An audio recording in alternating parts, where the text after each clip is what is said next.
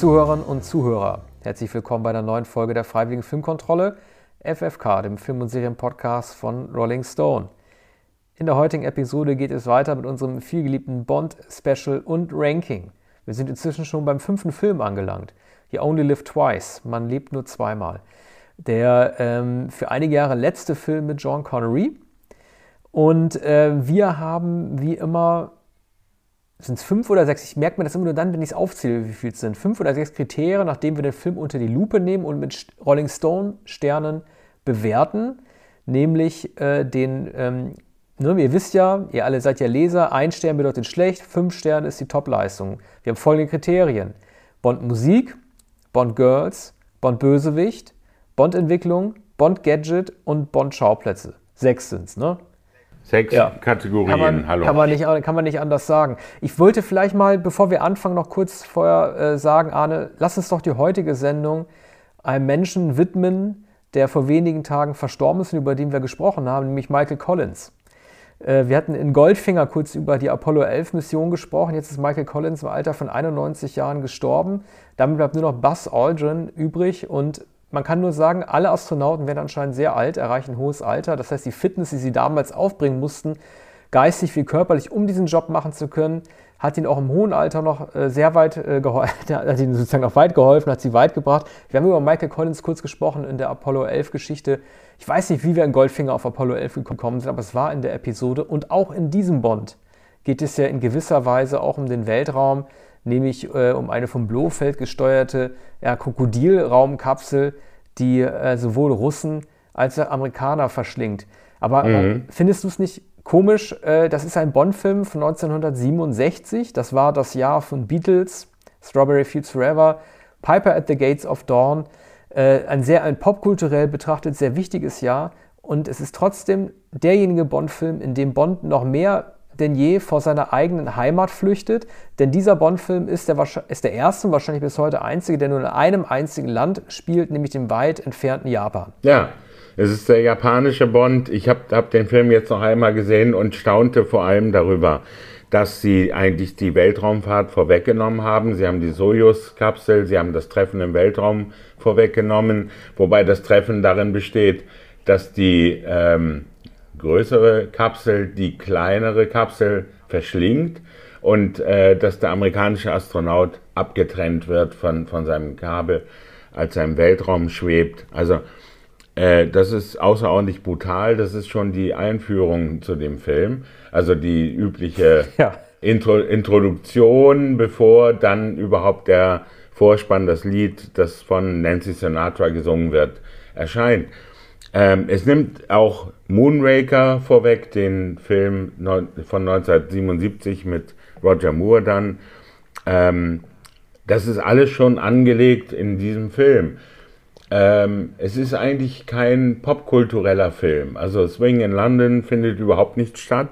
Es findet stattdessen alles statt, was man an Klischees über Japan kennt. Na, dann lass uns doch gleich, Arne, entschuldige, ja. ich muss unterbrechen, lass uns doch gleich mit dem Erste Bond, Kategorie. Äh, Schau ja, die erste Kategorie Bond-Schauplätze. Ne? Fangen, wir, fangen wir mit den, den Bond-Schauplätzen ja. an. Man kann ja auch die, die Architektur von Ken Adam und diesen Vulkan gleich mit erwähnen, aber fangen wir an, mal an mit den Schauplätzen. Ne? Ja. Äh, ja, also wie wir festgehalten haben, oder wie du gerade sagen wolltest, es wird dort sozusagen alles abgegriffen, was der Tourist äh, noch nicht kennt. Es ist ja auch der erste westliche Film, der überhaupt in Japan gedreht wurde, wie ich gelesen habe. Und wie du gesagt hast, er geht dann zum Sumo-Ringen. Man sieht, äh, was äh, die, die Ninjas werden sie genannt. Es ist eigentlich eine alte Geheimgilde, die nicht wirklich existiert, aber dort gibt es sie, die mit ihren Köpfen und den Händen halt die ganzen Platten zerstoßen, auch dabei in die Kamera gucken. Wir lernen dort also auch sehr viel äh, kennen. Und wie Bond auch gesagt wird bei einem Treffen im Büro, das habe ich mir auch notiert, äh, sie sind zweieinhalb Minuten zu früh. Mr. Bond. Also die Japaner legen auch großen Wert auf Pünktlichkeit. All das konnten wir Westler im Jahr 1967, sofern wir da gelebt haben, erstmals über dieses Land erfahren.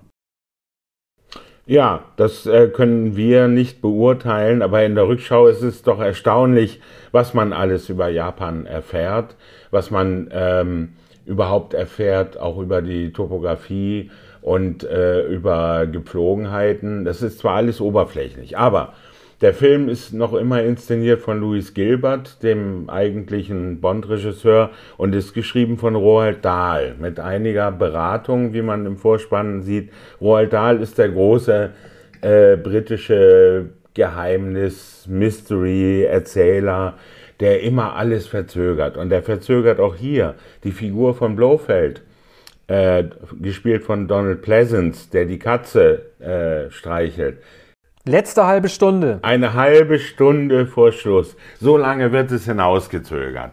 Das ist meisterhaft. Und dann kommt er mit einem äh, entstellten Auge oder mit, mit einer entstellten, ich glaube, rechten Gesichtshälfte. Du, da reden wir bei dem Bösewicht drüber, Arne. Lass uns doch bei über Pleasance äh, und Blofeld bei dem Bösewicht. Aber ich Man muss ja, sagen, ja. Wie, wie die Dramaturgie ist. Also, ähm, Bond wird hier umgestaltet am Ende zu einem Japaner. Er wird, wird, äh, bekommt andere Haare, äh, die, die, äh, Augenbrauen werden überklebt, die Augen werden schmaler. Man sieht es dann gar nicht mehr so richtig. Aber er wird richtig umgestaltet zu einem Japaner, um in diese vulkanische Raketenstation eindringen zu können. Das ist äh, zwar ganz am Ende des Films, aber auch bemerkenswert, weil. Aber das ist doch Quatsch, weil, weil er, ist doch die ganze Zeit verkleidet mit dem Helm. Er hätte das gar nicht nötig ja. gehabt. Also ja. er hätte sich doch gar nicht verkleiden brauchen. Er, ver, er versteckt sich in diesem, diesem Transportwagen auf der Schiene. Er sieht, zieht sich eine Kapuze über und anschließend den Helm. Genau. Und das ist in ja. allen anderen Filmen auch so. Aber hier wird er äh, tatsächlich umgestaltet und, und soll zu einem Japaner gemacht werden mit abgeschnittenem Kurzhaar, mit einer anderen Perücke als der, die er sonst äh, trägt. Und ich glaube, dass die Tatsache, dass er hier zweimal in ganz kleine Hubschrauber steigen muss und dann noch zu einem Japaner umgestaltet wird, dass ihm das den Rest gegeben hat. Ich glaube, das wollte er nicht. Ein so großer Mann, der in einen winzigen Hubschrauber steigen muss und der dann noch umgestaltet wird und ohne Not, das hat er nie, nie gemacht. Und es wäre hier auch nicht nötig ja, gewesen, weil er, von, er wird vom Blofeld sofort entdeckt. Also er kommt ja, gar nicht an den Tatort. Also die Körperlichkeit, das ist mir auch aufgefallen, äh, das hat ihn zunehmend belastet. Man hat es bei Feuerball schon gemerkt, als er den Unwillen, äh, den Unwillen gehabt hat, aus dem Hubschrauber letzten Endes dann irgendwie äh, ins, ins, Meer zu springen. Man hat es gemerkt, wenn er sich schlagen muss. Er sieht immer sehr, sehr angestrengt dabei aus, weil er halt auch meistens kein Double gehabt hat. Das sieht man auch. Man hat dieses meiste von vorne schlagen sehen. Das hat alles Bond irgendwie nicht gut bekommen. Ähm, ich möchte eigentlich, also Roald Dahl äh, ist eigentlich ein Fall, finde ich, für die Kategorie Bond-Entwicklung. Aber äh, weil du ihn nun mal schon erwähnt hast, also mir, nein, komm, wir reden darüber bei der, bei der Bond-Entwicklung. Lass uns, lass uns, bei, den, lass uns bei, den, bei den Schauplätzen äh, bleiben. Äh, also ich kann nicht anders als äh, dem Film, äh, nein, pass auf, ich kann ihm keine 5 geben. Ich gebe ihm nur eine 4. Weil ähm, also es gibt bestimmte Inszenierungen, die mir nicht gefallen haben. Die haben weniger, weniger mit der Exotik zu tun oder der, der, Ausstattung, der Nachempfindung traditionellen als auch modernen Japans. Ich meine, man sieht ja auch letztendlich die Skyline, was auch ganz schön ist. Man denkt, man müsste die ganze Zeit so Lost in Translation Skylines sehen, aber es ist doch ein sehr ländliches Japan, was man da überwiegend sieht. Man sieht eigentlich relativ wenig Skylines, aber es gibt eine Szene, die auch die, die Schwäche des Drehbuchs, wie ich finde, also dieser Film hat für mich zum Beispiel überhaupt keine richtige Handlung. Ich habe immer das Gefühl, Bond geht einfach nur mal in der Fabrik, dann wird er entdeckt, dann geht er im Büro, dann wird er entdeckt. Aber da reden wir vielleicht auch noch bei der Bond-Entwicklung rüber. Aber es gibt so ein, eine beispielhafte Szene dafür, die zeigt, wie ziellos mit Schauplätzen in Action-Szenen umgegangen wird. Und zwar, da geht Bond ähm, an so ein Dock äh, äh, in Kobe, da geht er dann irgendwie so, so will er irgendwie zum Schiff und so. Was passiert? Er ist dann mit seiner Begleiterin ihm kommen sofort Schlägertypen entgegen. Also es wird gar nicht geklärt, was er da eigentlich machen soll. Es wird sofort das Klassische, das du bei äh, Daniel Craig Bond-Filmen Prinzip auch hast, es werden Schauplätze nur eingeführt, damit eine Action-Szene dort drin stattfindet. Das hast du dort auch. Dann kommen also diese Leute auf ihn zu und wollen ihn verprügeln mit ihren Schlägern. Dann ist, sieht es sehr unästhetisch aus, wie Bond vor denen wegrennt und sie einfach so erschießt, als würde er so lästige Mücken plattschlagen. Also es ist ein ganz blödes Un, äh, Ungleichgewicht, das äh, zugunsten Bond aufgestellt wird, äh, was, was uncool ist für ihn. Da müssen sie sich mehr schlagen, als Leute einfach äh, aus der Distanz zu erschießen. Dann rennt er auf so ein Dach dann gibt es so eine Totale, die zeigen soll, wie gut choreografiert es ist, wenn er auf dem Dach äh, so parkourartig ist, mit zehn verschiedenen Leuten zu tun bekommt. Die Kamera fällt so ein bisschen weg. Heute würde man so einen Hubschrauberflug machen äh, äh um, um einen rum. Das ist ja so ein klassisches, auch bei der Sterne-Motiv gezeigtes Motiv. Aber da füllt das dann letztendlich nur zu so einer Klopperei, der dann doch nicht entkommt. Das ist eine ganz blöde Einbindung von Schauplatz und Action, bei der, wenn ich jetzt drüber nachdenke, von der 5 doch gerne auf eine 4 zurückgehen würde. Ja, gut. Einverstanden. Ja. Also die Was willst du denn geben? Ja, die Schauplätze sind eindrucksvoll. Natürlich der Vulkan, auch die äh, Flüge über die japanische Landschaft. Das ist alles äh, für 1967 sehr eindrucksvoll und äh, natürlich für einen immer noch verhältnismäßig niedrig budgetierten britischen Film erstaunlich. Damals wahrscheinlich natürlich vollkommen exotisch. Ich würde sagen mindestens vier. Man muss eines auch sagen, es, dieser Film weist voraus auf die Serie Shogun, die Anfang der 80er Jahre mit Richard Chamberlain eine historische äh, japanische Geschichte erzählte. Also äh, geht zurück auf natürlich auch die Ninjas und dergleichen. Ähm, Kennst du das Brettspiel Shogun noch? Äh, ja, aber ich habe es nie gespielt. du hast das ist es ein typisches Anfang der 80er Jahre Spiel. Ich habe es ja. gespielt, ja, ja, klar. So Schach für Arme. Mhm. Naja, aber erzähl weiter, ich habe dich unterbrochen. Also Nein, ich dachte, ich dachte öfter an, an Shogun, weil man, weil man da wahrscheinlich zum ersten Mal, oder wir haben zum ersten Mal die Riten Japans da entdeckt.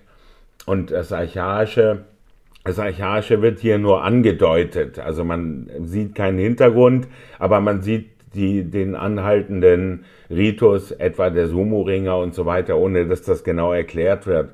Das war wahrscheinlich für äh, Menschen von 1967 alles sehr überraschend. Es wird nie. Also mich hat ja traumatisiert, Entschuldige, mich hat ja traumatisiert, wie die Frau, die Partnerin von Richard Chamberlain in Shogun, glaube ich, bei so einem Bombenattentat oder so umkommt. Ja.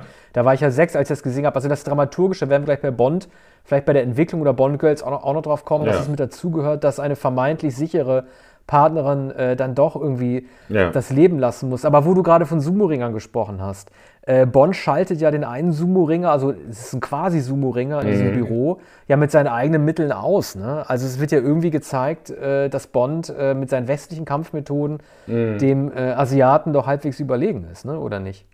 Ja, also er benutzt ja auch das Mobiliar, also auch große Sitzmöbel, Doppelsitzer äh, um den auszuschalten. Und ohne das Mobiliar wäre er ihm auch nicht gewachsen. Ne? Aber er, er, setzt alles ein, was ähm, an äh, Interieur vorhanden ist in dem Zimmer.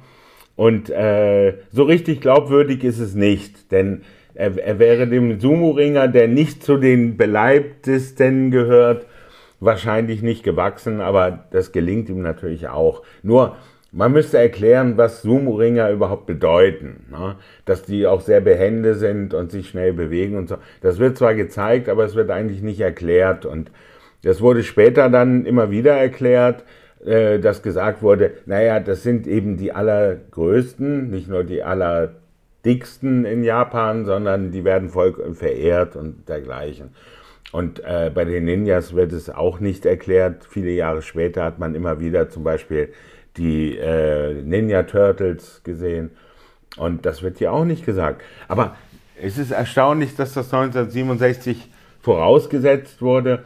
Es gab die Olympischen Spiele 1960 in Tokio, da wurde es wahrscheinlich auch nicht erklärt. Sieben Jahre später dieser Film, der ohne Beispiel ist. Ne? Es gab ein Jahr vorher einen Film äh, mit Cary Grant, nämlich Walk Don't Run. Nicht so schnell, mein Junge. Das ist der letzte Film von Cary Grant. Letzte Komödie und spielt bei den Olympischen Spielen 1960 in Japan, ist aber 1966 veröffentlicht worden. Und ähm, da erfährt man auch einiges über die Sitten und Riten von Japan, aber das wird eigentlich auch alles nicht erklärt. Man sieht eben. Ich würde ja gerne mal wissen, ich würde ja gerne, Entschuldige, ich würde ja gerne mal wissen, ob Ian Fleming, ich habe den Roman ja nicht gelesen, ja. ob ja. er so ein Japan-Experte ja. gewesen ist oder ob Dahl da irgendwie in seinem Drehbuch bestimmte aktuelle Tendenzen noch mit aufgegriffen hat. Ne? Das, das wäre mal interessant irgendwie zu Oder ob es Dahl, ob Dahl und ähm, Fleming eigentlich gar nichts von Japan wussten. Man weiß ja auch nicht, wie weit es zurückgeht auf einen Roman von Ian Fleming äh, die Romane waren allmählich schon ausgegangen. Ich glaube nicht, dass das ein Originalroman ist, aber das kann ich nicht genau sagen. Bei, bei Dahl kann man annehmen, dass er keine ausführlichen Japan-Studien äh, betrieben hat, sondern, naja, für das Drehbuch hat er sicher einiges sich angelesen. Es ist auch ein sehr raffiniertes äh, Drehbuch. Ja, das finde ich ja gar nicht. Lass uns beim Drehbuch bei der Bond-Entwicklung überreden, weil ich finde, dass wir da vielleicht am ehesten noch den Clash haben können ja. äh, mit unserer Meinung und der Entwicklung. Ähm, wollen wir. Ähm, ach ja, du sag mal, ist dir eigentlich aufgefallen, dass da dramaturgisch irgendwas nicht geklappt hat, als Bond ist am Ende auf dieser Piranha-Brücke mit diesem Blonden auf, der ja. mitten in seine Faust reinläuft? Ja. Was, ist, was war das für ein Schnitt? Also, wieso läuft er denn mitten in diesen blonden Typen rein, der ihm sofort was auf die Fresse ja. haut? Also, also, wie hypnotisiert? Habe ich überhaupt nicht verstanden, diese Szene. Ich glaube, der, der Blonde ist ja Hans, also es muss ein Deutscher sein.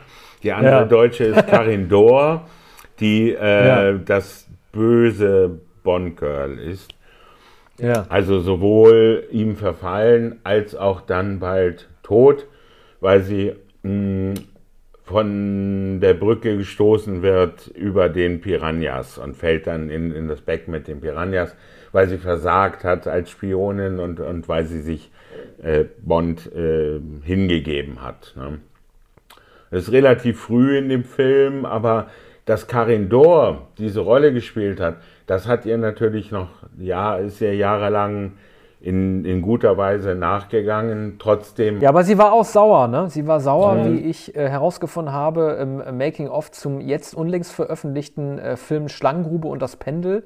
Ja. Äh, dieser quasi äh, ähm, Edgar Allan Poe ähm, Adaption mit äh, Lex Barker und Christopher Lee, also sprich Old Shatterhand, Dracula und dem Bond-Girl Karin, äh, Karin Dor.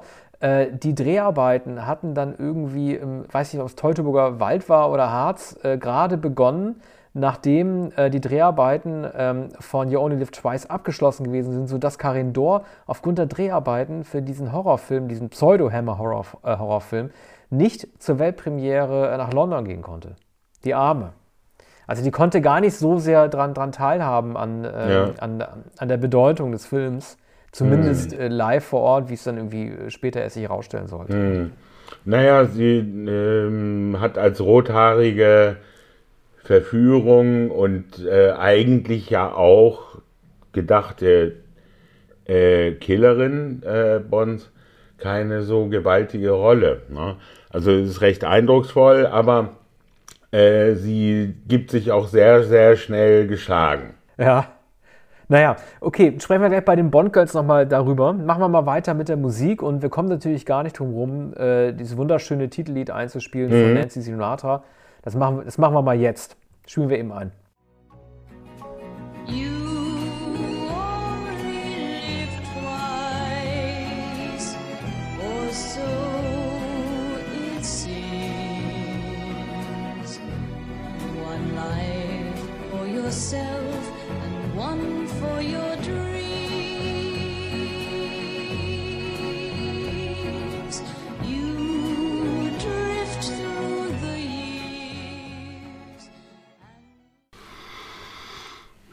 Ja, das war hier Only Live Twice. Äh, John Barry hat äh, sich mal wieder, wie ich finde, selbst übertroffen. Ich lobe ihn ja am laufenden Band. Aber nun hat er äh, wirklich, wie ich finde, die, äh, die goldene Ära der, der Bond-Soundtracks eröffnet. Das war eine Strecke, die er mit You Only Live Twice begonnen hat, 67, die über On Her Majesty's Secret Service ging, zwei Jahre später, bis einschließlich Diamantenfieber von 71 als John Connery wieder zugekehrt ist. Es war eine Strecke, äh, die an den Bond-Soundtracks, wie ich finde, unübertroffen ist. Also all das, was Leute heutzutage auch als Lounge bezeichnen, als äh, Eames Chair oder als Ohrensesselmusik oder weißt du, all diese Compilations, die irgendwie ab Mitte der 90er vor allen Dingen rausgekommen sind, als auch Latin Music wieder in wurde. Da gab es ja diese Welle, da haben wir auch schon drüber gesprochen. All das gründet stark in dieser Musik, ähm, so einer quasi Orientalistik auch, die John Barry sich hierbei angeeignet hat. Also es ist einer meiner absoluten Lieblingssongs. Es ist nicht mein Lieblings-Bond-Songs, aber einer meiner absoluten Lieblingssongs. Und das Lustige an Nancy Sinatra ist ja, ähm, ne, You Only Live Twice. Es wird ja im Film so aufgegriffen, dass ähm, Bond scheinbar getötet wird. Da kommen die Polizisten rein, sagen, den Tod hat sich immer gewünscht, dann kommt die Musik. You Only Live Twice ist im Grunde genommen jedoch nicht, also damit ist nicht gemeint, dass äh, jemand ein, äh, sozusagen ein zweites Mal lebt, weil er einmal vorhin gerichtet wurde, sondern damit ist viel eher mit gemeint. Es gibt übrigens einen japanischen äh, äh, Philosophen, auf den dieses Zitat zurückgeht. Ich habe mir den Namen jetzt nicht gemerkt. Aber das heißt, you only live twice, man lebt nur zweimal, bedeutet eigentlich im Grunde genommen, du lebst zweimal, weil du einmal geboren wirst. Und dann bekommst du ein zweites Leben geschenkt, wenn du eine gefährliche Situation überlebst. Das ist in Wirklichkeit damit gemeint. Der Zusammenhang zwischen Nancy Sinatra und ähm, diesem Song ist natürlich, sie hat ja also eine ihrer weiteren bekannten Songs, der dann viel später erst wieder ausgegraben wurde in Kill Bill, ist ja Bang Bang My Baby Shot Me Down, der insofern eine Parallele herstellt zu James Bond, als er auch, auch in der Braut Uma Thurman ja auch jemand äh, überlebt, so wie Bond halt diese Situation überlebt hat. Beide Songs wurden von Nancy Sinatra gesungen. Ich will noch eine Sache kurz sagen äh, zum Bond-Soundtrack. Äh, also der ist ja, die Titel, Titelmelodie ist ja so berühmt geworden. Ne? Also Robbie Williams hat ja das gesampelt für Millennium und äh, also es ist ja wahrscheinlich neben Goldfinger der wahrscheinlich bekannteste äh, Bond-Song, den Barry geschrieben hat. Lustigerweise, Barry unter den großen Komponisten ist jemand, der sich selber nie kopiert hat. Er hat äh, nie äh, seine eigenen Melodien variiert, um was zu machen. Nur dieses eine Mal, da hat er es getan. Und zwar ausgerechnet für Midnight Cowboy dessen Anfang doch dem Anfang von You Only Live Twice doch sehr ähnlich ist. Vielleicht können wir einmal mal ganz kurz hintereinander die Anfänge beider Songs einspielen. Das machen wir mal eben jetzt.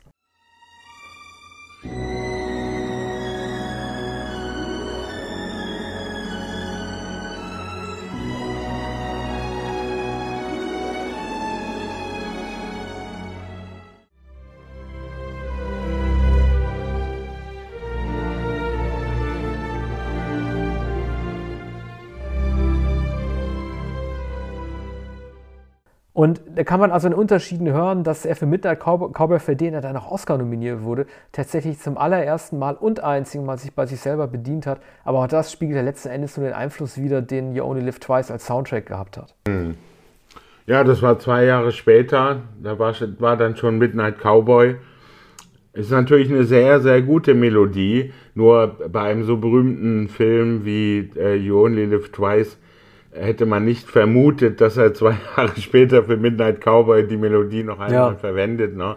Aber ich habe es nie bemerkt. Ich habe dreimal vielleicht Midnight Cowboy gesehen und dreimal äh, You Only Live Twice. Also, ähm, ja, ich liebe den Song auch. Das Erstaunliche ist, Nancy Sinatra war seit zwei Jahren erfolgreich. Vorher wurde sie nicht ernst genommen. Dann kamen die äh, Singles mit äh, Lee Hazelwood und die Platten mit äh, und die Produktion von Lee Hazelwood. Und äh, dann wurde sie ganz schnell mit äh, These Boots Are Made for Walking bekannt. Und Bang Bang ist natürlich der andere große Song, den sogar ihr Vater äh, viele Jahre später noch einmal aufgenommen hat. Ne? Aber die, diese Verbindung ist spitzfindig, die du herstellst zwischen Bang Bang, My Baby Shot Me Dead und ähm, ja. You Only Live Twice. Äh, das ist ein Anfang, wie er seitdem immer, immer wieder in Thrillern und in Mystery-Filmen verwendet wurde. Jemand wird angeblich erschossen, hier wird sogar ein Hochbett hochgeklappt, ne? Und, und äh, mit einem Maschinengewehr wird drauf geschossen und er ist sozusagen in der Mitte eines Geschlechtsakts und man, man kann sich nicht vorstellen, wie er das überlebt. Das ist übrigens eine Chinesin, mit der er am Anfang da im Bett ist und äh, die springt hoch und er springt äh, mit dem Bett hoch und äh, wird hinter der Wand versteckt und er wird, äh, und das erinnert an den Grafen von Monte Cristo, der auch komplett eingewickelt wurde in ein Leichentuch und so wird er ins Meer geworfen und da wird er in einem U-Boot gerettet, in dem dann Q sitzt und Miss Moneypenny. Oh, Arne, da muss ich dir was sagen. Das ist dir bestimmt auch aufgefallen. Ich weiß ja, ob es ein Gag war, den Dahl äh, äh, so eingebaut hat oder wer sonst noch gekommen ist. Aber nur mal, um auf diese Britishness mal und die Struktur oder die Wichtigkeit von, von der Kontinuität von Büroräumen mal, äh, sprechen, äh, mal darauf zu sprechen zu kommen. Ne? Obwohl es ein U-Boot ist und die Wände gerundet sind deswegen, ja. hat Moneypenny dasselbe Vorzimmer, das sie sonst auch beim MI6 ja. in London hat. Also die haben darauf geachtet, ein Vorzimmer für Moneypenny aufzubauen in dieser, in dieser U-Boot-Tube, die das trotzdem genauso aufgebaut ist wie ihr Original-Büroraum, also als Vorzimmer von M. Das ist doch irre. Ja. Ich habe Q gesagt, ich meinte natürlich M, der auch ja. da residiert. Da sieht man übrigens auch keine gewölbten Wände. Also das ist eigentlich auch das M-Büro, wie es ist. Vielleicht haben sie es genau so ausgekleidet. Das muss man den Briten ja zutrauen, dass sie genau diese Büros etwas verschmälert wahrscheinlich aufgebaut haben. Vorraum und das Büro von M. Und ähm, dafür ist aber die Tür etwas kleiner, sodass Bond sich bücken muss natürlich. Und man sieht, dass es ein, ein, eine U-Bahn, äh, eine äh, U-Boot-Tür ist. Und ja, ähm, das, das ist äh, eine wunderbare Pointe, Pointe am, Ende, am Anfang des Films, wenn Bond natürlich wie üblich seinen Auftrag bekommt und wie üblich wird gesagt, naja, Sie haben nicht viel Zeit, dann sagt er, naja, das ist wie immer. Ne? So, also das äh, ist sehr geglückt. Später ist der Film weniger humorvoll, als man erwarten könnte angesichts der äh, Usancen und der äh, Verwicklungen, die in Japan möglich wären. Also ein, eigentlich ein verhältnismäßig grimmiger, geradliniger Film, äh, da auch noch eine japanische Frau äh, ihn immer nicht nur verfolgt, sondern auch in ihn verliebt ist. Und dann geht es natürlich auch immer um diese, äh, um diesen Raketenstart. Da ist der Kalte Krieg natürlich vollkommen verwoben und um den Vulkan und dergleichen. Und, ähm, Entschuldige, ist es nicht ein bisschen kindisch, weil du gerade um Raketenstart gesprochen hast? wie sich Amis und Russen immer so äh, behagen, dann sagen, also es ist ja ein bisschen wie so bei großen und kleinen Kindern, ne? wenn du das noch einmal machst, ne, ja. dann gibt es richtig Ärger. Ja. Jetzt ist wirklich letzte Warnung, mach das noch einmal, dann gibt es wirklich richtig Ärger. So ist es ja praktisch gemacht. Ne? Also sie sagen immer, okay, wir starten jetzt nochmal. Ne? Aber macht das bloß nicht nochmal. Ja. Mit diesem, mit diesem Monstermaul, das uns umfängt. Ist ja, ich weiß ja, ob da das mit Absicht gemacht hat, äh, das ein bisschen so wie, wie, wie so ein Sandkastenstreit zwischen zwei Kindern zu inszenieren. Das war wahrscheinlich die Logik des Kalten Krieges. Die Ironie ist hier natürlich, dass beide es eigentlich nicht sind, sondern dass man die Japaner verdächtigt, die eigentlich keine Rakete starten können. Und es sind auch nicht die Japaner, sondern es steckt ein riesiger japanischer Konzern und Finanzgeber dahinter. Und dahinter steckt natürlich Blofeld. Also es ist wieder Spectre, es ist wieder ein Schurke, ein, ein übermächtiger Schurke, der sich eines Staats bedient. Und ähm, man, man weiß nichts um diesen Blofeld. Und, und das wird hier auch anders als in den anderen Filmen nicht frühzeitig betont, sondern erst am Ende merkt man, ja, es hat mit den Japanern zu tun. Es ist eigentlich nicht zwischen Amerikanern und Russen. Äh, aber es ist, sind auch eben nicht die Japaner, sondern es ist eine andere Partei und das Blofeld. Ne? Also ja. so kommt man aus der Logik des Kalten Krieges, da es ja tatsächlich nur die Amerikaner und die Russen gab. Man, man hat die Chinesen oder die Japaner oder die Deutschen niemals eingerechnet und auch sicher noch nicht die Iraner oder der die hatten hier, genau, die hatten ja damals, sagen, die hatten damals ihre Größe auch noch gar nicht. Wollen wir kurz den Soundtrack bewerten? Äh, ja. Also ich, äh, für mich ist es ein ganz klarer Fünfer. Also ein herausragender Soundtrack. Äh, äh kurioserweise mal wieder nicht Oscar nominiert. Äh, ja. Barry wurde nie für einen Oscar, äh, wurde, er hat Oscars behalt, bekommen, vier Stück oder so, aber mhm. er wurde nie nominiert für einen Bond-Soundtrack, ja. was wahnwitzig ist, also wirklich irre, total belämmert. Aber für mich ist es ein ganz klarer Fünfer, sein erster richtig großer Bond-Score. Ja, da würde ich zustimmen. Also Bond wurde offenbar nicht ernst genommen als Film, wurde als Soundtrack nicht ernst genommen, wurde für Songs nicht ernst genommen. Also das, ja. das, war, das war eigentlich immer so, das ist immer so geblieben. Ja. Äh, machen wir mal weiter mit äh, dem, äh, den Bond Gadgets. Es gibt im Grunde genommen zwei Gadgets, die eine Rolle spielen. Ähm, die eine war damals vielleicht originell, weil, äh, aber inzwischen gibt es in jedem Film ne, die sogenannte Zigarette, die irgendwie explodieren kann oder eine Schusswaffe ist. Ne? Ja. Wenn, also das müssen die Bösewichte wirklich langsam mal lernen. Wenn äh, der Held, äh, der dem Ende nahe ist, noch mit seiner letzten Zigarette bittet, ja. dann be äh, befindet sich dahinter in der Regel äh, eine Waffe. Bond setzt auch den richtigen Schuss ab. Aber der eigentliche Star des Films war ein anderes Gadget, nämlich äh, ein anderes Gadget, nämlich Little Nelly dieser kleine äh, ein Mann, ja, was ist das, wie, wie so eine Seifenkistenhubschrauber. Mhm. Aber dazu muss man mal was sagen. Das ist ja irgendwie ein schöner Effekt, ne?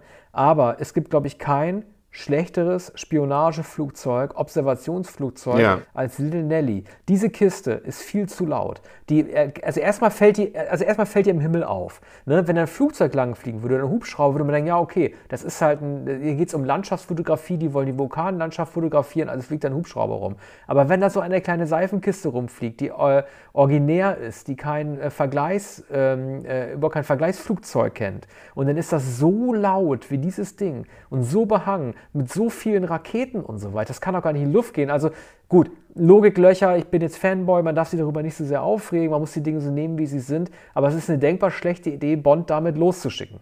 Das ist rein funktionalisiert für die Action-Szene. Na, es gibt keinen Grund dafür. Ich dachte es auch, als ich den Film noch einmal sah und jetzt mit erwachseneren Augen sah und kritisch und, und dachte, das kann doch nicht wahr sein, dass dieses Gerät zusammengebaut wird, dass der große Sean Connery da einsteigt. Äh, das, das hat dann auch äh, natürlich, äh, das ist ja das Auffälligste, was, was man überhaupt besteigen kann. Das fliegt dann am Himmel, jeder sieht es sofort. Was will er damit verfolgen? Was, was, wozu? Ja. Ja? Es ist überhaupt nicht notwendig. Es erinnert natürlich an diesen Raketenrucksack, der auch unnötig ist. Ich glaube in Moskau oder in dem ersten Film, in Moskau wahrscheinlich. Ne? Liebes, Liebesgrüße von Nee, Moskau. nee, nee, nee, also den, Raketen, ja, den Raketenrucksack hatte er einen Feuerball. Als er vor der Bluescreen oder vor der Leinwand da irgendwie diesen, diesen Verzweiflungsflug da gemacht hat.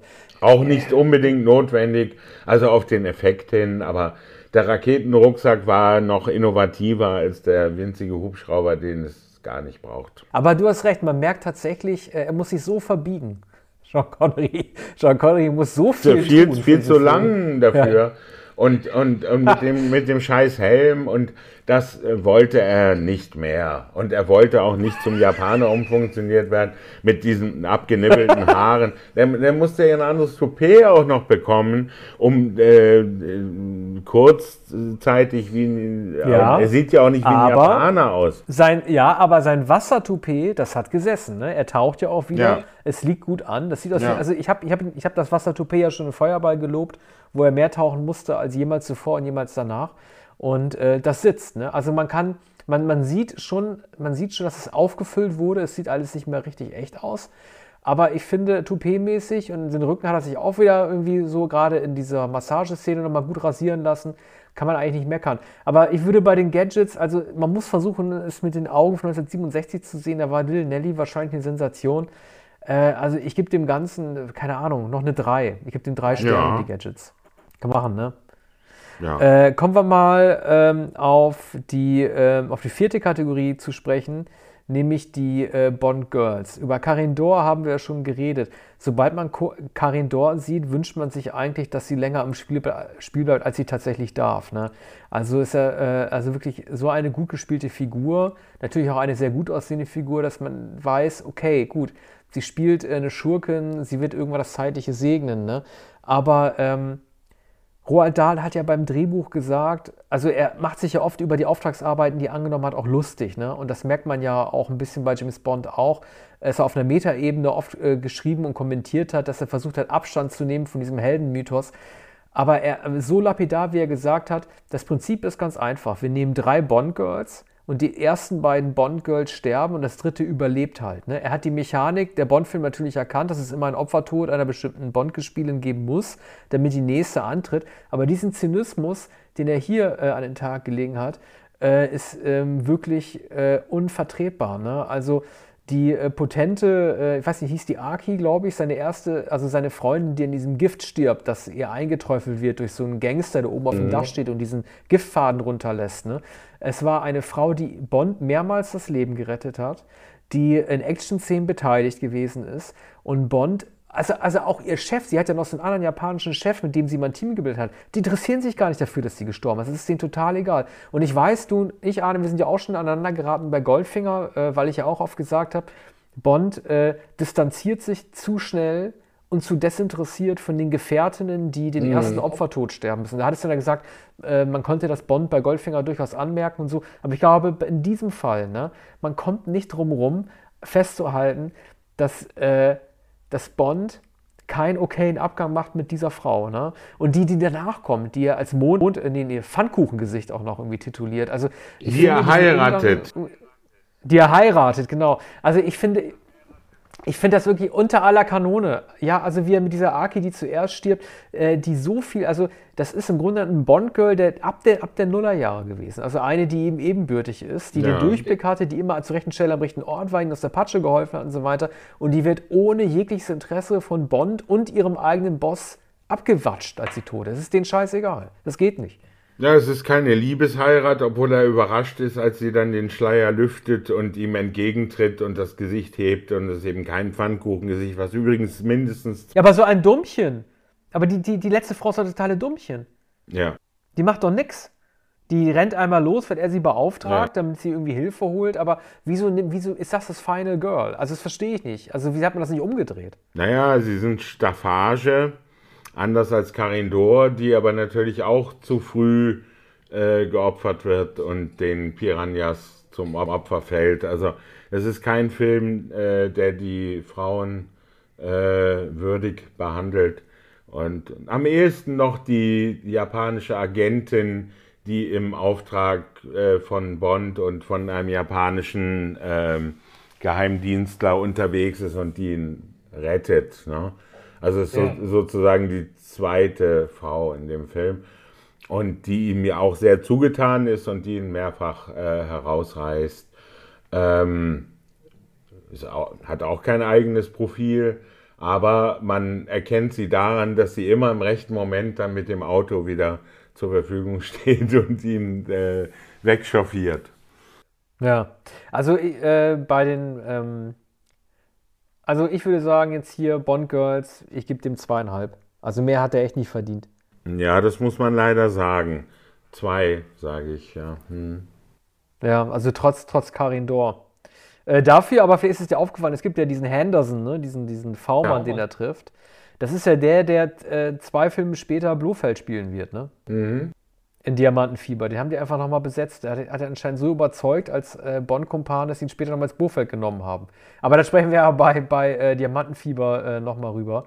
Äh, reden wir äh, jetzt über äh, den Bond-Bösewicht Donald Pleasance als Blofeld. Also man sieht ihn erst ab Minute 90 von Minute 118 oder so ungefähr. Du hast es ja auch schon erwähnt. Ähm, also man kann nicht sagen, dass er viele Facetten hat, Donald Pleasance, aber äh, Mimik, gerade mit seinem ersten Auftritt und äh, Bösartigkeit und dann dieser eintönig kommunistische Anzug, den er trägt. Also äh, für mich ist es ein toller Blofeld. Also klar, Telly Savalas wird zwei Jahre später nochmal eine andere Benchmark setzen, aber ich war von diesem cartoonesken Blofeld, diesem eindimensionalen Blofeld trotzdem sehr beeindruckt. Das Blöde ist natürlich, man hat damals ja schon in Etappen gedacht. Ne? Man lässt ihn entkommen, damit er im nächsten Film auftritt. Wahrscheinlich hat Donald Pleasance auch gehofft, in On a Majesty Secret Service wieder einen Auftritt haben zu können. Deshalb hat er den Job wahrscheinlich auch angenommen, der relativ kurz angelegt, weil er konnte nicht wissen, dass er ausgetauscht werden würde. Aber für mich reicht das dicke für einen Vierer.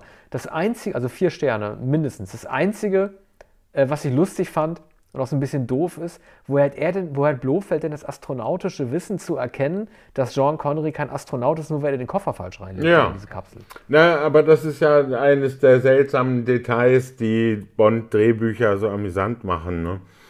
Ähm, wenn man denkt, wie kann denn das sein? Auch manche Expertise über zum Beispiel äh, äh, Wodka oder äh, die Kredenztemperatur von Sake. Und, und das erfreut mich immer wieder, wenn Bond äh, sagt, wenn er in dem Zug sitzt, in dem Zug, ähm, in der, im Zugabteil und ähm, es, es wird Sake serviert und er sagt, ah, besonders ist der Sake gut, wenn er mit 97,9 Prozent Fahrenheit, äh, äh, Grad Fahrenheit äh, kredenzt wird. Ne? So, das muss man eben wissen in jeder Situation. Und man muss es auch schmecken und fühlen, dass das äh, 97,9 Prozent äh, Fahrenheit sind. Ne? Und, ja. und ähm, also alles, was aus der Handlung herausfällt, ist äh, großartig. Das ist vielleicht zu wenig in You Only Live Twice.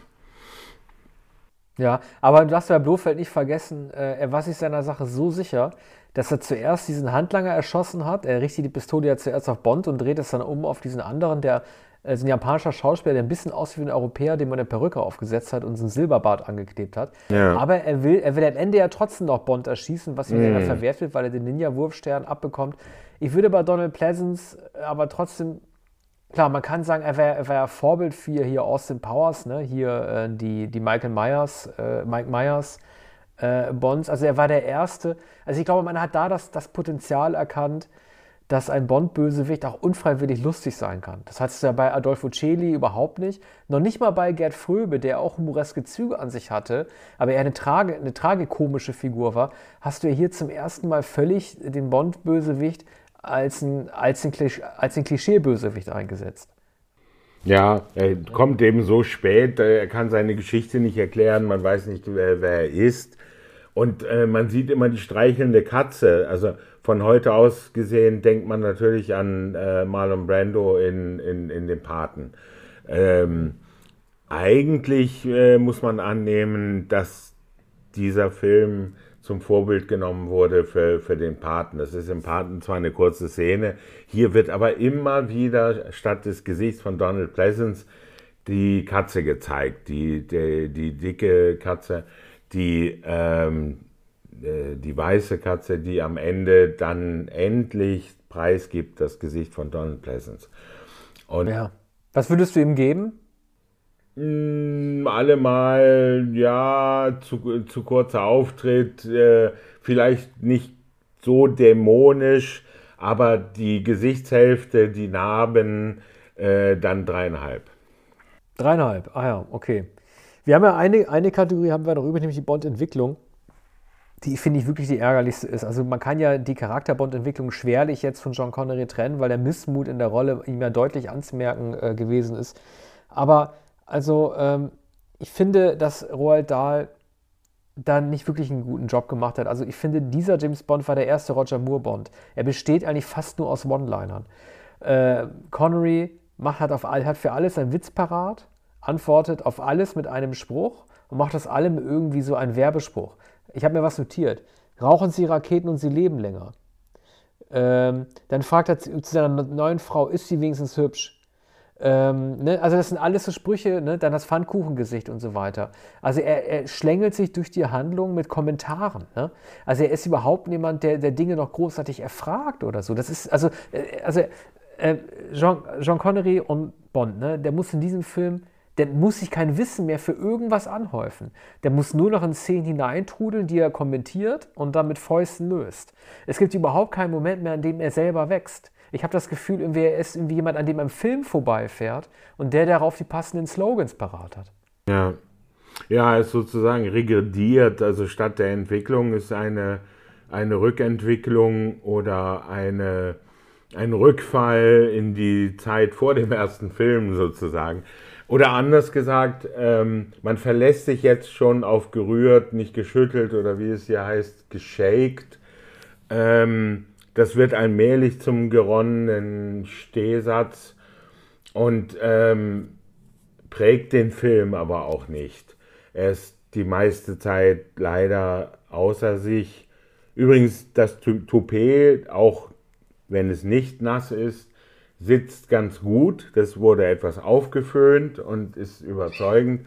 Aber ähm, äh, Bond ist nicht die wesentliche Figur dieses Films.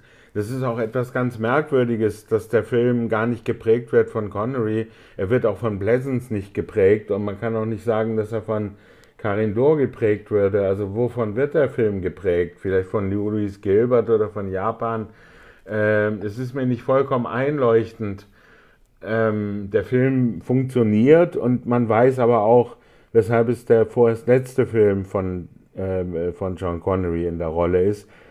Und, ähm, und weshalb dann ein viel exzentrischer Film, exzentrischerer Film, der aber nur in der Schweiz angesiedelt ist, folgt, mit, mit einem Dressman, der überhaupt kein Schauspieler ist. Und weshalb dieser Film, denke ich, sogar besser und spannender ist. Ne?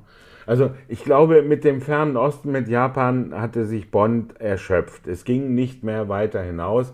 Das andere ist natürlich der Weltraum. Also da ging es noch weiter hinaus. Aber mit dem Weltraum sind sie nicht weitergekommen, weil es die Mondlandung noch gar nicht gab. Das war eben das Erstaunliche. Es war eine Vorwegnahme der Mondlandung. Man konnte es sich nicht vorstellen, aber es gab schon Gagarin und es gab schon Weltraumflüge und Umkreisungen. Ja, sie konnten ja quasi mit der Mondlandung nur insofern umgehen. Also im äh, Mondlandungs-, im Major Tom-Jahr 1969, äh, hast du ja richtig gesagt, gibt es Piz Gloria, also die Schweiz mit George Lazenby. Da konnten die auch nicht drauf reagieren. Bond war zu spät dran. Die haben ja dann in Diamantenfieber erst die Mondlandung dann gefaked in so einem Studio. Ne? Ähm, die sind ja sozusagen, die konnten 1967 noch nicht erkennen, was passieren würde und war 1971 dann zwei Jahre zu spät dran. Ne? Das lag dann auch schon von 20. Juli 1969 zu lange zurück. Also generell hat ja James Bond mit dem Weltraum also es gab immer Probleme. Ne? Es gab ja auch der Grund, warum Moonraker äh, vorgezogen wurde gegenüber For Your, Your, Eyes Only, war ja auch nur, weil Star Wars 77 einen Hit gemacht hat und die beschlossen haben, okay, da muss James Bond jetzt in den Weltraum gehen, also machen wir Moonraker lieber mal zuerst. Also das, mit technischer Entwicklung, Space, äh, Weltraum und Raumschiffen war James Bond eigentlich nie zur richtigen Zeit am richtigen Ort. Aber sie wollten es immer. Sie waren von Anfang an dabei, eigentlich bei der Entwicklung und, und sie haben es immer eingebaut. Und manches war visionär oder, oder manches wirkt heute naiv, aber sie haben es immer, immer versucht, weil sie glaubten, im Weltall läge auch das größte Schurkentum und die größte Erkenntnis und die, das größte Erpressungspotenzial. Und der Kalte Krieg fand natürlich im Weltraum statt. Ne? Und das, das ist hier zwar relativ einfach gemacht, aber man staunt doch heute, dass äh, eben zum Beispiel das Treffen zweier Kapseln, das später stattgefunden hat, freundschaftlich, äh, dass das vorweggenommen wurde. Und, äh, und es bildete das Vorbild, man muss auch bedenken, zwei Jahre vor Space Odyssey ähm, und oder ein Jahr vor Space Odyssey. Ne? Das kann man natürlich nicht vergleichen, aber es führt indirekt wahrscheinlich ein Weg eines solchen äh, Abenteuerfilms zu Space Odyssey. Irgendwie muss äh, Kubrick ja auch drauf gekommen sein, dass man das machen muss. Das war auch noch vor der Mondlandung. Naja, und du hattest ja vor allem den hilflosen Astronauten. Ne? Also du hattest in, in You Only Live Twice den Moment, in dem das dieses Krokodilraumschiff halt äh, die Schnur durchtrennt und der, äh, was ja wirklich, also das sind ja auch Szenen, das ist ein bisschen für mich wie äh, diese Safe-Tür in Fort Knox, diesen einen Handlanger von Gerd Fröbe irgendwie so zerdrückt. Und da hast du da diesen, also die Grausamkeit, ne? also die Einsamkeit und Grausamkeit, die dir da passieren kann, ne? rausgepickt zu werden und einen grausamen Tod zu sterben, diese Astronaut erfahren muss nämlich dass er äh, bis wie der Sauerstoff ausgeht, das Weltraum trudeln wird. Das, also in gewisser Weise ist es aufgegriffen in 2001 auch, ne, von Kubrick. Also äh, halt dieses Trudeln, so wie halt Bowman den Astronauten wieder reinholt, der irgendwie äh, wie wild durch dieses, also dann irgendwie, äh, ähm, wie macht er das? Er holt diese Flugkapsel mit den Greifarmen ne, und holt dann irgendwie den Astronauten zurück und holt ihn irgendwie zurück zu dem Raumschiff. Und äh, auch hier bei Man lebt nur zweimal hast du ja den Astronauten, der hilflos durch die Gegend trudeln. Also das haben ja die Regisseure äh, schon richtig erkannt, dass die, die Loslösung äh, von der Schnur oder von der Kapsel das Schlimmste ist, was dem Astronauten überhaupt passieren mhm. kann. Ne? Ja. Und das hat sich später bestätigt und man sieht das auch in viel, viel späteren Filmen. Äh, George Clooney, Sandra Bullock, um noch das zu erwähnen, und in, in vielen anderen, auch in Alien, gibt es natürlich dieses Motiv, da ähm, jemand außerhalb ist, die Schleuse äh, wird nicht mehr geöffnet und ähm, es gibt dann kein Zurück.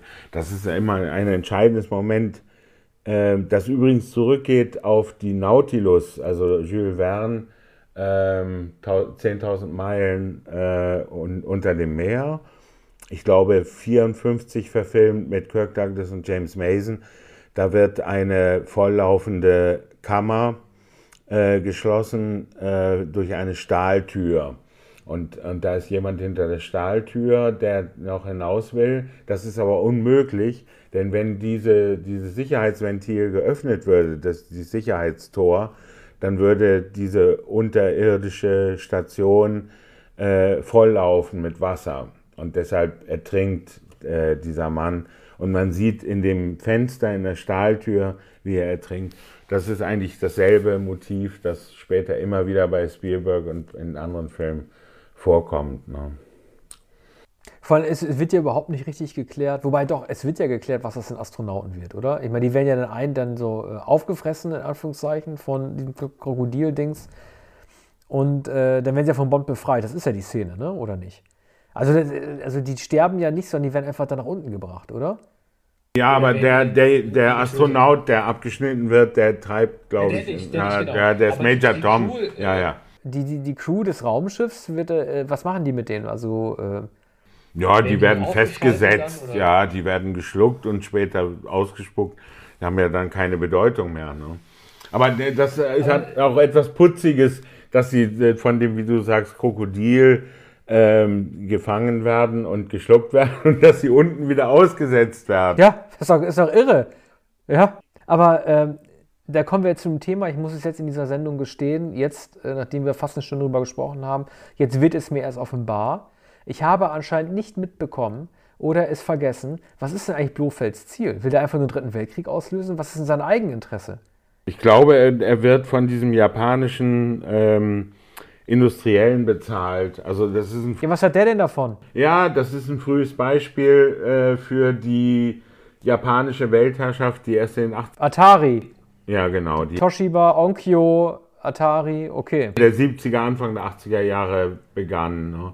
als alles äh, Sony war und ähm, Toshiba und äh, äh, mir fallen die anderen, Sharp, glaube ich, ist auch japanisch. Ja, aber Blofeld hat doch jetzt, Blofeld hat doch nicht einmal erwähnt, was er will, oder? Oder hat er irgendwie gesagt, ich Ein japanischer Geschäftsmann, Industrieller, ist unendlich reich und ähm, beauftragt Blofeld damit.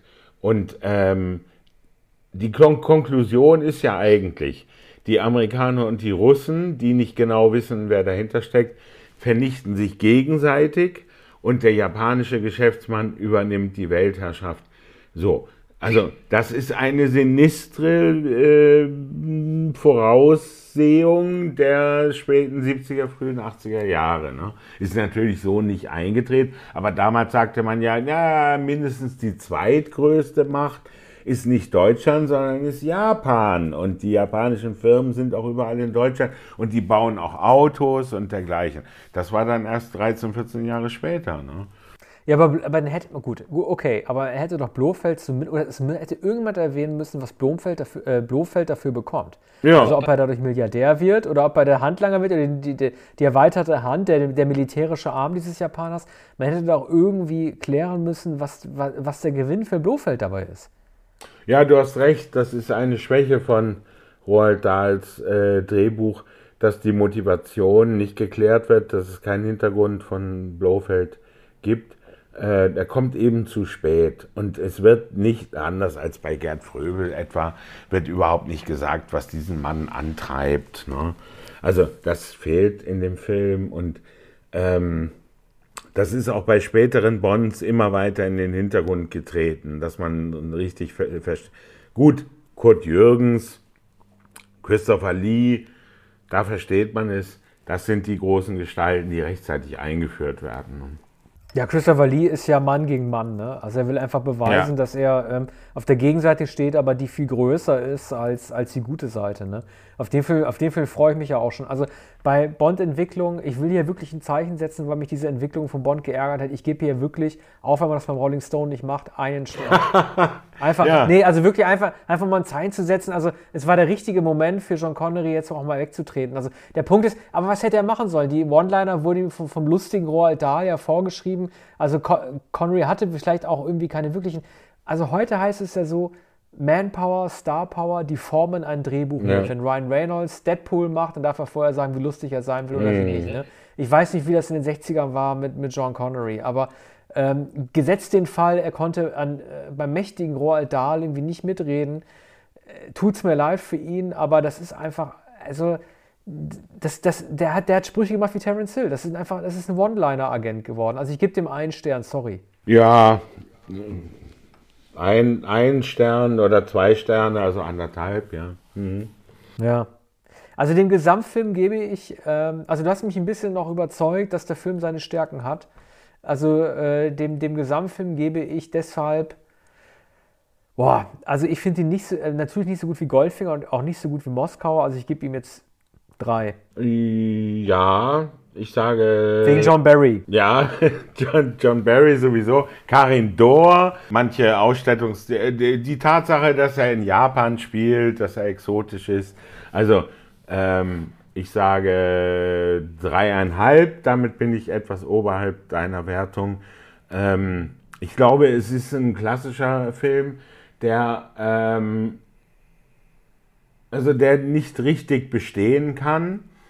Ähm, man, man kann ihn wahrscheinlich erst beurteilen, wenn man den nächsten Film bespricht und dann sieht, was sich geändert hat innerhalb von zwei Jahren. Man muss bedenken, das fand alles jeweils im Abstand äh, bis You Only Live Twice im Abstand von einem Jahr statt.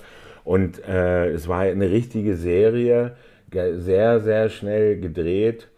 Und, ähm, und das ist eigentlich der Abschluss. Dann kam war ein Jahr Pause und dann 69 kam dann der nächste Film und da war eine Zäsur. Ne? Die hatten ja ein, ein Satzbauproblem ne? Äh, im Abspann. Ähm, also am Ende wird ja immer verkündet, in welchem Bond-Film danach auftritt. Ne? Ja. Äh, das, das, war ja immer die große Spannung, ne? welcher wird als nächstes verfilmt. Und äh, die haben jetzt dort äh, geschrieben, James Bond will, James Bond will return. Mhm On Her Majesty's Secret Service. Also die haben praktisch den Filmtitel genannt, aber eigentlich müsste es ja heißen, James Bond will return in On Her Majesty's Secret Service. Aber die konnten da anscheinend ja die Präpositionen irgendwie in und on nicht irgendwie aneinander fügen, sodass sie sich halt auf diese coole Formulierung halt eingelassen haben. Das fand ich halt lustig. Ja, oder sie wussten es noch nicht genau, wie der Film heißen würde. Ne? Ja. äh, das, das, das war noch ein bisschen zu früh. Und äh, auch völlig unnötig, ne? weil dann doch verhältnismäßig viel Zeit äh, dazwischen lag. Und äh, sie wussten ja auch nicht, welcher Darsteller es sein würde. Und niemand äh, dachte an George Lazenby. Ne? Und, ja. und, und, und äh, der Film war dann auch stilistisch vollkommen anders. Es ist übrigens der äh, Schnittmeister Peter Hunt hier schon Supervising Editor und Second, ähm, Second Director. Und der wurde dann der äh, Regisseur von äh, Majesty Service. Ja. Da zeigte sich dann auch schon der, äh, der Umbruch. Und man, man glaubte also nicht nur daran, dass, dass es schlecht sei, dass Connery nicht mehr dabei sei, sondern man hatte ein, äh, auch das Vertrauen in Louis Gilbert verloren, was ja auch einen Grund haben musste. Ne? Das war ja nicht nur der Grund, dass er alles äh, Connery beigebracht hatte und dann nicht mehr da war, sondern man wollte dann die Zäsur, die es dann äh, gerade bei diesem nächsten Film tatsächlich gab und dann später eigentlich nicht mehr. Weißt du eigentlich, was, was, was Connery nach äh, Twice gedreht hat? Also ich weiß es jetzt nicht, ich müsste irgendwie nachgucken. Äh, ob, ob danach die Rollen so auf ihn so eingetrudelt sind. Ich gucke mal kurz auf Wiki nach. Also da kann man ja vielleicht mal irgendwie gucken. Äh, weil ich, ich weiß gar nicht, also, also ich traue ihm schon zu, dass er aufgehört hat mit Bond, ohne was in der Hinterhand zu haben. Ne? Also ich glaube schon, dass, dass die Lust an Bond äh, so, so gesunken ist, dass es ihm egal war und er gedacht hat, irgendwie geht es irgendwie schon weiter. Ne? Aber er hatte keine, zumindest keine großen Filme in der Zeit, keine ja. bekannten Filme. Also die Zeit zwischen 68 und 71 blieb ziemlich leer. Also genau, er hat, ich habe es gerade mal nebenbei hier aufgemacht, also er hat zwischen Feuerball und äh, Twice hat er den Film gedreht namens Simson ist nicht zu schlagen von Irvin Kershner. Kenne ich mhm. nicht. Fine Madness. Und nach, der erste Film nach ähm, äh, You Only Live Twice, also der erste nach Bond, hieß Schalako. Ja. Ein Jäger und Trepper muss im Wilden Westen eine, eine europäische Jagdgesellschaft retten. Das klingt ja interessant. Nie von diesem Film gehört. Mhm. Ja, deshalb kam er dann für die Diamantenfieber zurück. Ne?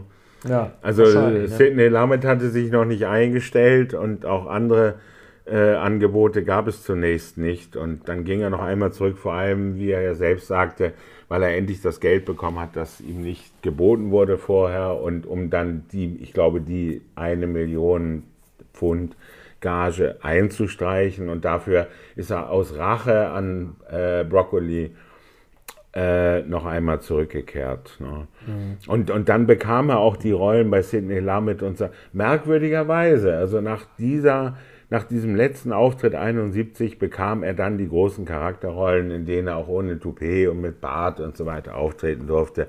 Der große Eisenbahnraub und äh, die Anderson Files und so weiter. Nicht zu vergessen John Burmans Sardos, wo er in diesem Ganzkörpertanga, diesem, diesem Bohrer-Tanga äh, aufgetreten ist. Und wann war das? 72, 73? Nee, nee 74 war das. 74. Burman hat den äh, 74 gedreht. Das war Burmans harte Phase. Ne? Also er hat ja irgendwie gut angefangen da in Hollywood mit äh, Deliverance. Da kam auf einmal dann so, Sardos und der und Exorcist 2. Da musste er schon ein bisschen um seine Karriere bangen, der Gute. Also Burman, ne? Also Con Connery hat dann jedes Jahr mindestens einen Film gedreht und äh, auch man, manche fragwürdigen, aber ähm, es gab ein Angebot nach dem anderen und der wurde eigentlich ein Charakterdarsteller, ohne wirklich ein Charakterdarsteller zu sein. Ne? Aber ähm, er, er, sah aus wie sein Alter und, und er hat im bemerkenswerten Film gespielt, man hat es ihm zugetraut. Ne?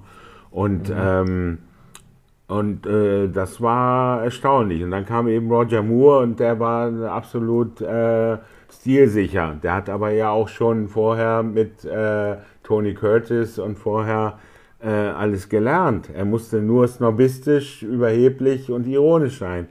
Und äh, das gelang dann wunderbar in den 70er Jahren. Das hätte Connery gar nicht machen können. Ähm, in gewisser Weise war Connery auch eine Figur der 60er Jahre und nicht der 70er Jahre. Ne? Wobei du dir das eins nicht vergessen, so wie Leute halt, mein Lieblingsthema wie alt Leute schon in jungem Alter damals aussahen im Vergleich zu Leuten, die heute Stars werden. Connery hat den Bond mit 41 nach Diamantenfieber an den Nagel gehängt. Ne? Also äh, Moore hat mit 46 erst seinen ersten Bond überhaupt erst gespielt. Äh, Pierce Brosnan dürfte auch schon Ende 30, glaube ich, gewesen sein bei seinem ersten Bond. Craig war auch schon Ende 30. Also äh, Männer von damals äh, konnten es sich erlauben, mit 41 halt irgendwie das, das als Altherrenrolle zu betrachten und keinen Bock mehr zu haben. Ne?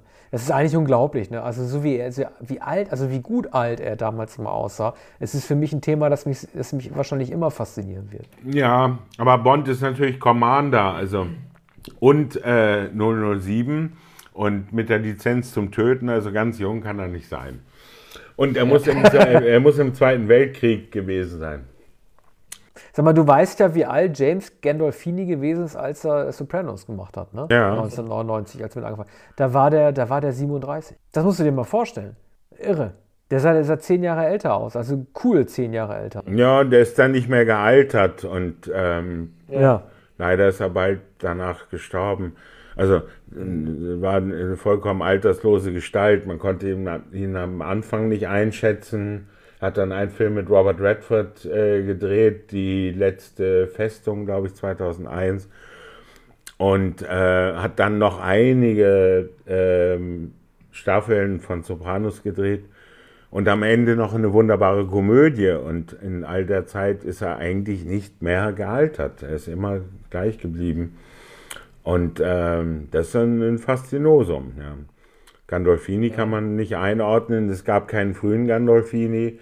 Ich habe ihn mal in einer Nebenrolle gesehen, Anfang der 90er Jahre. Ich, er ist auch übrigens in äh, äh, Crimson Tide, dem U-Boot-Film von Tony Scott, glaube ich, 95 und da spielt er einen Kadetten. Also auch das war ihm möglich. Ne? Für einen Kadetten war er zu alt oder für jemanden in der U-Boot-Besatzung. Dann kam Dr. Melfi. Naja, äh, ich würde sagen, haben wir es für heute, oder? Aber äh, die, genau, die Gesamtnote haben wir schon gegeben. Ich freue mich schon sehr auf den nächsten Bond-Film, aber in der nächsten, in der nächsten Sendung machen wir ja erstmal den Jahrgang 82, würde ich sagen, ne? Ja, 82. Die, den Kinorückblick, äh, das nach 1984 mein zweitliebstes Jahrzehnt, da werden wir uns einige Knaller um die Ohren hauen und uns zu Blade Runner sicherlich auch streiten. Äh,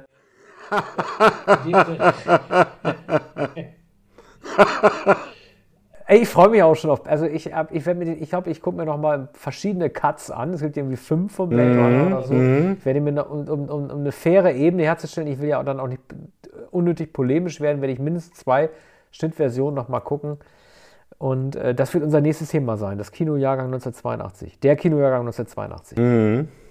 Ja. Okidoki. Ich fürchte mich schon vor Blade Runner. ja, ach du, ich, ich halte dann einfach IT dagegen und dann gucken wir. Mhm. Ja. Bis bald. Bis bald.